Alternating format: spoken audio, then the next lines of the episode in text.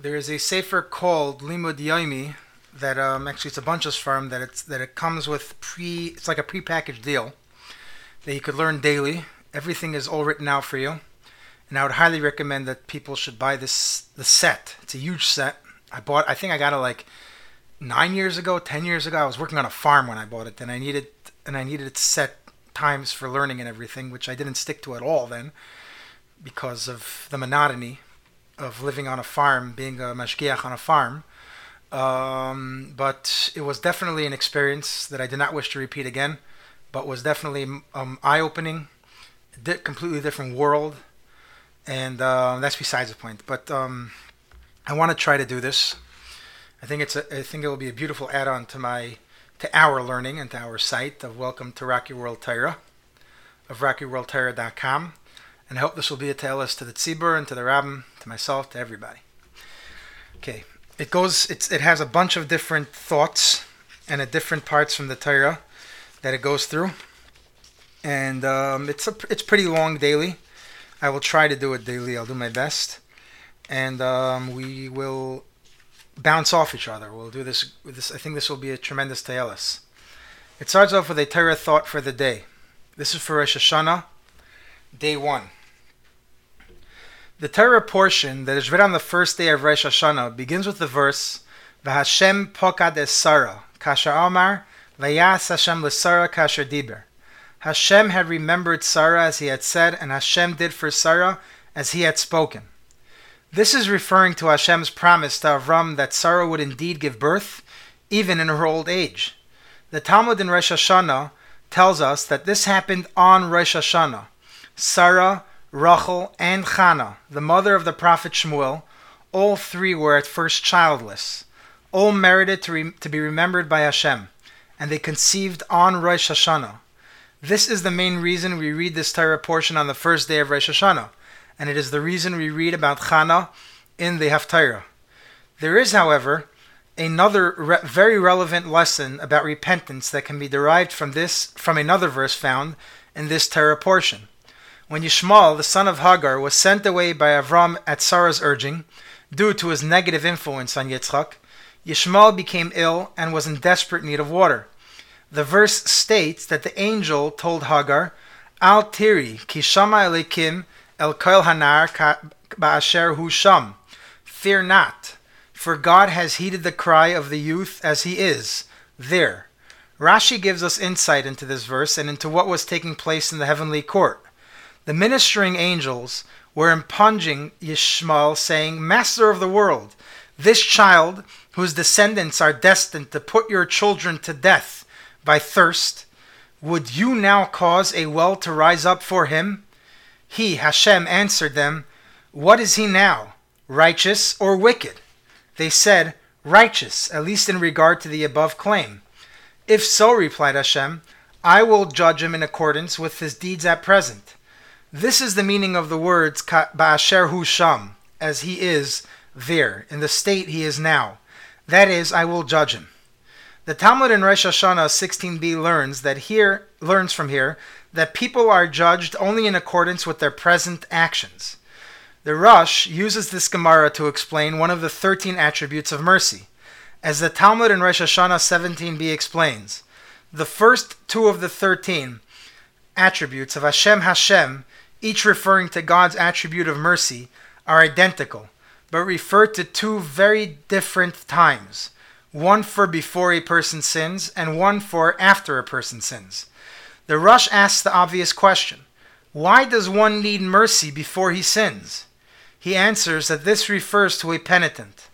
Although Hashem knows that this person will eventually go back to his evil ways, as long as right now he is sincere in his regret and tries to improve his ways, Hashem will judge him only as he is here. This gives us a new appreciation for the gift of Rosh Hashanah.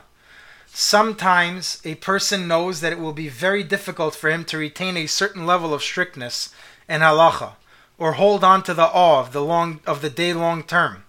It is still critical for him, however, to adapt to the mood of the day, as this will benefit the outcome of his judgment.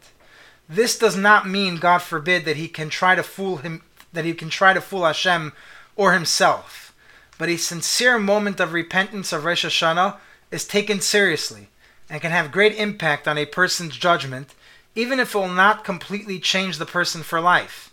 That is why halacha states that even if a person does not keep certain chumras, added restrictions, such as the restriction to eat only bread that was baked by a Jew, Pas Yisrael, he should do so during the 10 days of repentance. Although he knows he will not keep these restrictions for the whole year, at the time of judgment, Hashem judges us based on our good performance at that time. Okay, Mishnah of the day, Rosh Hashanah, the first chapter, um, the second Mishnah. At four specific times during the year, God judges the deeds of mankind, and based on those deeds, makes decisions regarding various matters. Regarding various matters, these judgments are enumerated and explained in the coming Mishnah. Barba prakim ha'olam nidain. At four junctures during the year, the world is judged. Bepesach alatvua on Passover concerning the grain. Ba'atzeres alaperis eilain on Shavuos concerning the fruit of the tree. Beresh Hashanah Kol ba'i oilam oivrin lefanav kivnei marain. On Rosh Hashanah, all mankind will, who come to the world pass before him like young sheep. Shenemar hayoytzer yachad libam hamevin kol ma'aseim. As it is stated, who fashions their hearts together, who understands all their deeds. Uvachagni dainin alamayim. And on the festival, Aisukas, they are judged concerning the water. Gems from the Gemara. The Gemara on 16b cites Rabbi Karuspedai in the name of Rabbi Yechanan, who discusses the judgment on Rosh Hashanah. Three books are opened on Rosh Hashanah. The completely righteous are written and sealed immediately in the book for life. The completely wicked are written and sealed immediately in the book for death. In the book for death. And the intermediate people are held in obeyance from Rosh Hashanah until Yom Kippur. If they merit it, they are written for life. If not, they are written for death. On the surface, Rabbi, Keruspedai's teaching seems straightforward. The righteous are granted a year of life, the wicked are sentenced to die, and those in between have their decision deferred until Yom Kippur, at which time they too are placed into one of the above two categories. The problem is that this simplistic view of things flies in the face of reality. Even if we assume, as many Rishonim do, that life in Rabbi Keruspadai's statement includes not only length of days, but also all of life's other blessing, also, but also all of life's other blessings, such as health, financial security, and contentment, while death encompasses things such as sickness, poverty, and strife. Rabbi Keruspadai would be saying that on Rosh Hashanah righteous people are inscribed for a year of bliss, while the wicked are sentenced to suffering. But this is not always the case. The righteous do not always live long, blissful lives, and the wicked do not all suffer and die young. There is not always there is there are okay, sorry. There are four resolutions to this problem offered by the Rishonim. The following is a synopsis of the four views. One, the view of Taisvis. According to this explanation, the terms life and death used by Kerispadai refer not to life and death in this world, but to life and death in the world to come, based on whether a person's merits or sins are in the majority. God decides on Rosh Hashanah whether that person will merit to will merit the world to come, live, or be deprived of a share therein, die. Although a final determination of this matter is clearly impossible, until a per, until the end of a person's life, it is necessary for God to rule on the person's status as of each as of each Rosh Hashanah in order to decide what type of a year to decree for him in this world. Often, a righteous person who as matters stand now deserves to enter the world to come will be sentenced to, to a year of suffering in this world in order to repay him for the few sins he has committed thereby allowing him upon death to enter the bliss of the afterlife without, without undergoing any preparatory purging in Gehenna. Conversely, a wicked man may be granted a year of contentment in this life in reward for his few good deeds, in order to deprive him utterly of any share in the world to come. 2. The view of the Ramban, of the Ramban, with an N. The, this approach maintains that the terms life and death refer to life and death in this world. However, in contrast to their usage in the Brisa below, in regard to the great day of judgment, the terms tzaddik and rasha do not refer to the person standing as determined by his record of merits and sins. Rather, tzaddik means someone who, for whatever the reason may be, emerges from the judgment with a favorable sentence. While rasha means someone who, again, for whatever reason, emerges with an unfavorable sentence.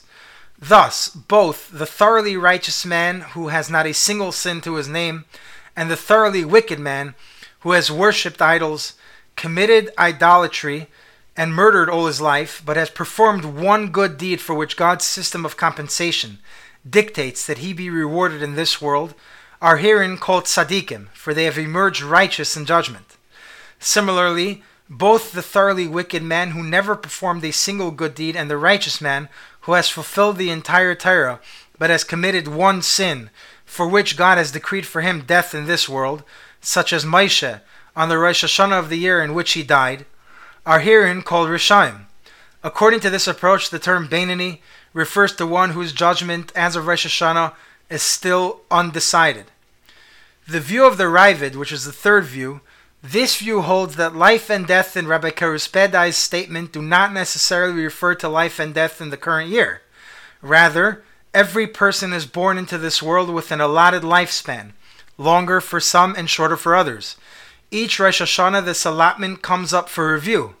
The righteous have their allotment retained. When we see the righteous die young, it is because, it is because their allotted lifespans were brief to begin with, while the lifespans of the wicked are curtailed, although they may live quite long due to a long spirit. Uh, although they may live quite long due to a long original allotment. The fourth view of the Sefer HaChinuch this view maintains that in the present teaching, the phrase the completely righteous means exactly what the name implies those who have completely no sins to their name. Similarly, the completely wicked means those who have performed obvious, absolutely no mitzvahs. These people are indeed sentenced to life and death respectively on Rosh Hashanah.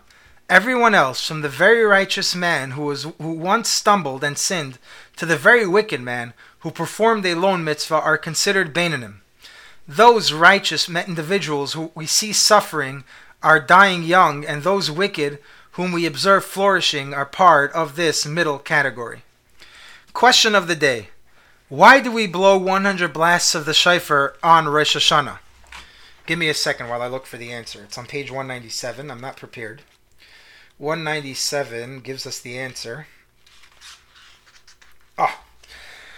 The answer is the mother of Sisera of Sisera cried when waiting for her son to return from the battlefield from his battle against Devorah, as we learn in Shoftim 5:28 through 30. The words of her lament contained 101 letters. We seek to nullify her plaint with 100 blasts of the shofar. We do not nullify her entire plaint with 101 blasts, for it is proper for a mother to grieve for a child. A Musar thought for the day. The Talmud states in Rosh Hashanah 16a that on Rosh Hashanah all humans are judged individually, like sheep passing single file before their owner. This means that everyone is judged on his own merits, and no friend or family member can help protect him from his judgment and its verdict. What seems almost contradictory to this is that the same Gemara 18a says, and they, all humans, are remembered by Hashem in one swift remembrance, which would seem to imply that all people are judged together. How do we reconcile this seeming contradiction? The Sifsei Chacham explains that there are really two aspects to the judgment of Rosh Hashanah. First, one is judged by his very own deeds. All his mitzvahs and sins get evaluated and examined individually, just as a father scrutinizes, his, just as a farmer, my apologies, just as a farmer scrutinizes his sheep. However, every person is also judged in another way, which can affect the original outcome. Every person is part of a tzibur, a community, a group of people, a congregation, a town, a city, etc. His actions have a direct results on his surroundings, for better or for worse. If a person's own action are insufficient to tip the scale of merits, he can compensate for this by having a positive effect on other people, which will change the outcome of his original judgment. Every person must realize how his own actions can affect the double role he plays. A person is created individually to show him that it is up to him to achieve great accomplishments in his life as an individual.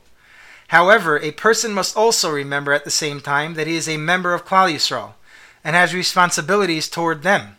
This will help him think about his actions in another light. Rav Yisrael Salanter used to encourage his students to become people that Rabim Tzrichin Lahem, many are dependent on them, as a way of meriting favorable judgment. By one increasing his positive influence on others, even by just gaining friends and acquaintances, he will broaden his value in the second aspect of judgment and will merit a favorable outcome. Halacha of the day. When Tov falls on a Friday, an Eruv Tavshilin should be made before Yom Tov to permit Shabbos preparations to be done on Yom Tov. With regard to Rosh Hashanah, this can happen only when Rosh Hashanah falls on Thursday and Friday, so that the Eruv Tavshilin is made on Wednesday. The laws governing Eruv Tavshilin appear in Shulchan Aruch Orach Chaim 527.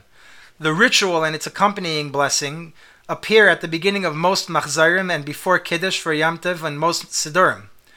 Because women are generally home more often than their husbands, and because it is usually the wife who attends to household matters, the mitzvah of kindling the Shabbos and Yom Tov lights has devolved upon the mistress of the house, as you can read further in Rambam Hilchas Shabbos 5, 1 and 3. In a home where there are no women, a man must light the candles, reciting the appropriate blessing. A note of caution the same person cannot recite the Shehecheyanu blessing over candle lighting and again at Kiddush. Thus, if the same person, male or female, performs both mitzvahs, that person should recite only one Shehecheyanu, preferably at Kiddush. See Shari Tshuva 263.4. On the first night of Rosh Hashanah after Ma'ariv, it is customary for all people to bless one another that they be inscribed for a Shana Taiva, a good year, each person should receive a favorable verdict. See further in the Ramah 520. 582.9, citing the Tur. Although most Machzarim record the same formula for this blessing, some authorities are not unanimous regarding what this blessing should or should not include. Therefore, each family should follow its accepted custom in this matter. The Abudraham cites a custom widely practiced in our times to dip the challah bread into honey, either instead of salt or in addition to it, and after eating some challah to recite Tischadish Aleinu Shana Masuka, renew for us a sweet year. Or as, may, or, or as many say today, Hi Ratzain Shetachadish Aleinu Shana Taiva Masuka. May it be your will that you renew for us a good and sweet year. Ramah 583.1. The basis for these and similar customs is found in the Talmud in Horayos 12a and Krisos 5b, um, which begins its discussion by mentioning the, the efficacy of simonim, significant omens. We anoint kings only at a spring of water, symbolizing that their monarchy be extended and endure like the stream that flows from the spring. For it is stated in King David's command regarding anointing his son Shlomo as a successor in Malachim Aleph 1 33 through 34. Vayemer HaMelech lahem, Kichu imachem es adenechem es al gichoin.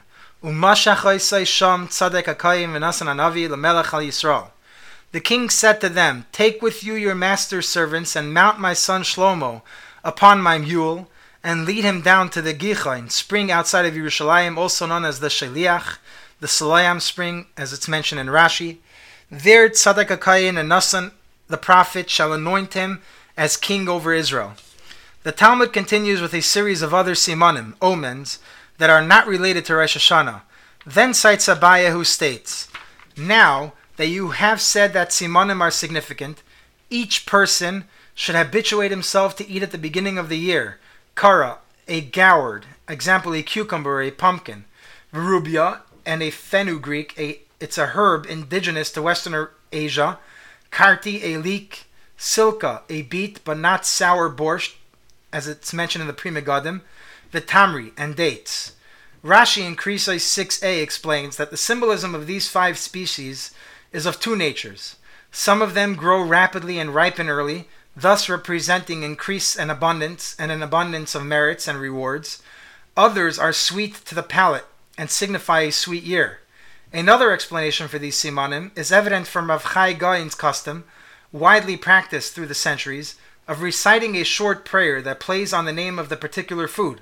Thus, when eating karti, leek, Rav Chai would say, Yikarsu sainenu, may our enemies be decimated.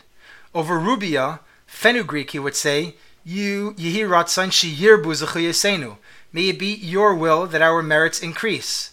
Mordechai, as explained by Beis Yosef 583.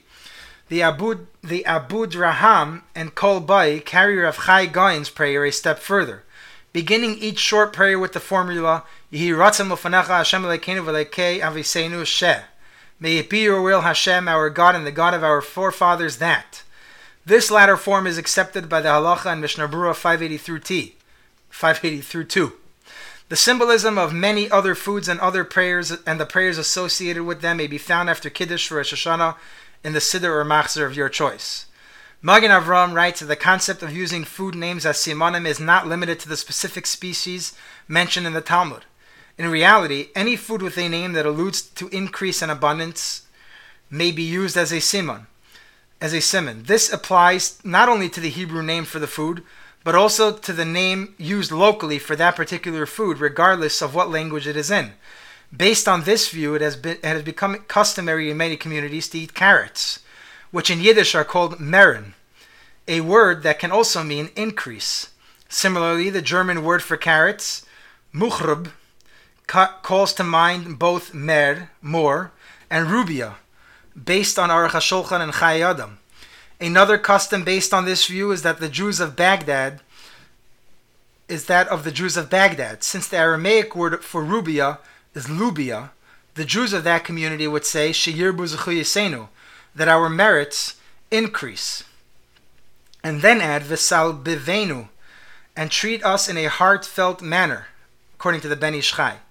Birkas Chaim records that Ukrainian Jews would give their children chicken livers on Rosh Hashanah and say the Yiddish word for liver is leb, leberlach, which is homo, which is homophonous with leb erlich, or live honestly.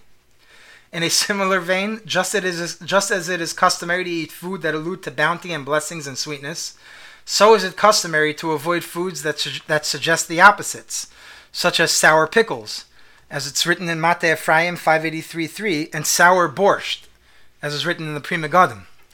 The Chayei Adam in 139.6 concludes his discussion of the Simanim by broadening the concept to include one's demeanor and comportment. Now that we have seen the extent to which the sages, to which the sages have admonished us with regard to the symbolic food that we eat on Rosh Hashanah, all for the sake of good omens, how much more so must each of us control his anger on this day? Self control on this day is especially important, not only because of the sin of anger, but additionally because an even temper on Rosh Hashanah will serve as a simon for the entire year. Therefore, one should be happy of heart, righteous and confident in his faith in God, in his repentance, and in his good deeds. Wow. I think I shall keep going. A closer look at the Siddur. Several passages are interpolated in each, into each Shemana Esrei, from the first night of Rosh Hashanah until the end of Yom Kippur. The only one which, if omitted, requires one to, to begin the Shemana Esrei anew is the ending of the third blessing.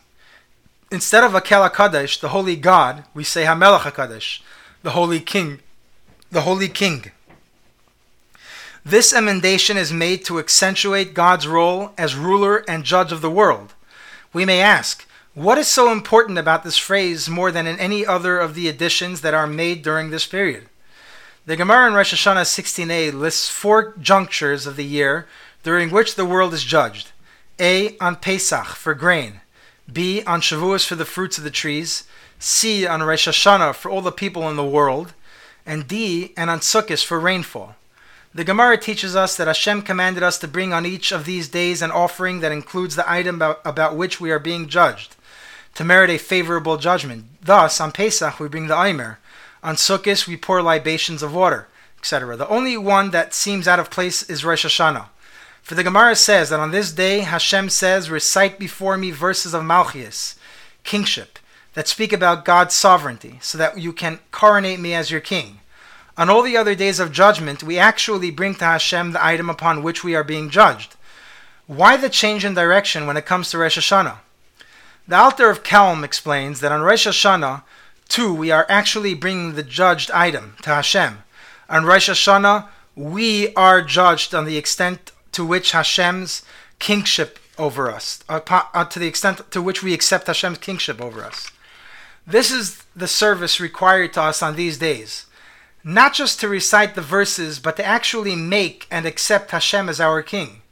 As Rav Yisrael, as Rav Yisrael Salanter once said, the entire year we make Hashem king over the six directions of the world.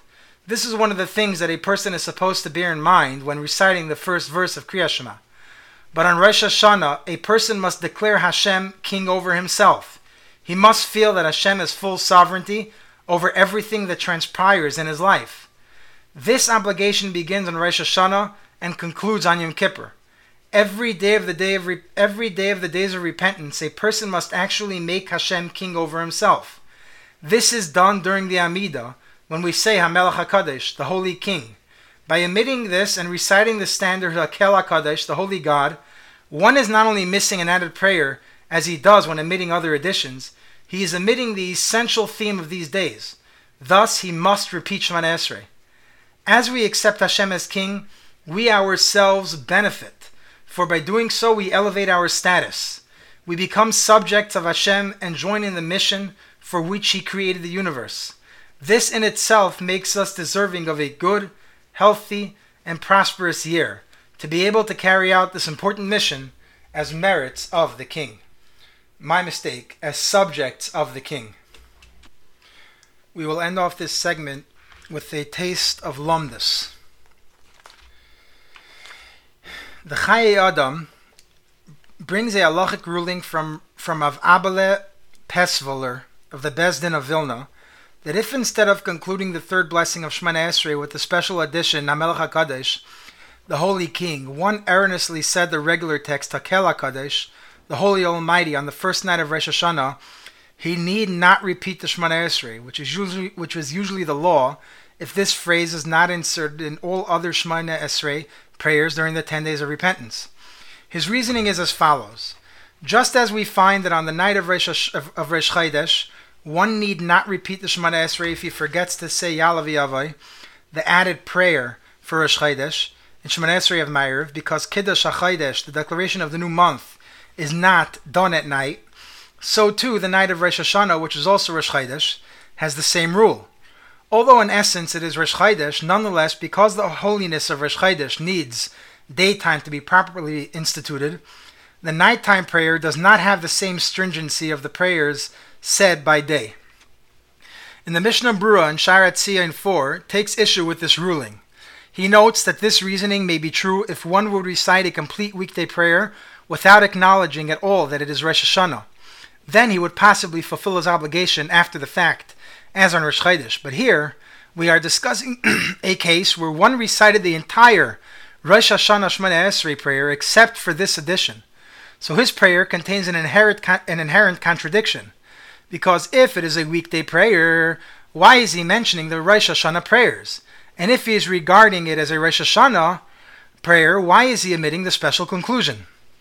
Furthermore, the Mayim Chaim also differs with this ruling, citing Rabbi Yaina, who rules that if one forgets Yalav Yava in the Ma'ariv of Shemana of Rosh Hashanah, he must repeat his prayer, because Rosh Hashanah is more stringent than a regular Rosh as it is forbidden to do malacha on Rosh Hashanah. So the ruling concerning Yalav Yavai, which is the basis for the ruling of the Chaye Adam, does not even apply on Rosh Hashanah. This indeed is the opinion of the Beis Yosef. Accordingly, the Mayim Chaim asks, why should the emission of Amel HaKadosh be any different? The Teshuvas Binyan Shloimeh, however, offers a remarkable explanation in support of the ruling of Rav Abele, which answers all of these questions. He explains that the reason we mention Amel HaKadosh on these days is because they are the days when Hashem establishes his kingdom through judgment. The Gemara states in Rosh Hashanah 8b that the heavenly court does not begin judgment until the court in this world declares the new month, and derives this from a verse in Tehillim. In 81.5, Ki chaykli Yisraelhu mishpat le'kei Yaakov, because it is a statute, because it is a statute for Israel, a judgment day unto the God of Jacob. The verse is saying when Israel has established the legal status of the month, then God begins his judgment of the world. With this in mind, we can explain that although it is that although it is indeed Yom Tov, and what and one is forbidden to do malacha, and must therefore repeat Shemoneh Esrei if Yaaleh Veyavo is forgotten during of Rosh Hashanah, unlike any other Rosh Chodesh, when it comes to Melech HaKadosh, it is different. Since on the first night of Rosh Hashanah the judgment has not yet taken place, therefore Hashem's kingdom has not yet been fully established through judgment. Thus, although one should ideally recite a Melech HaKadosh before Rosh Hashanah has begun, one is not required to repeat the Shemoneh Esrei if it is forgotten. According to this reasoning, he concludes that the second night of Rosh Hashanah should be different, as the judgment has already begun on the morning of the first day. Thus, all would agree that one who omits HaMelech HaKadosh on the second night would indeed have to repeat Shemoneh Esrei. Thank you so much for listening, and like in my previous segment of the daily learning hour, I like to mish, I like to wish everybody a Gmar Chasima Tova. We usually say, now we usually we do say it after Rosh Hashanah and like by Yom Kippur already we say Gemar Chasima Tova so that so that the seal should be a good Keben Shiar. I'd like to thank everybody for listening and have a Ksivach Simateva.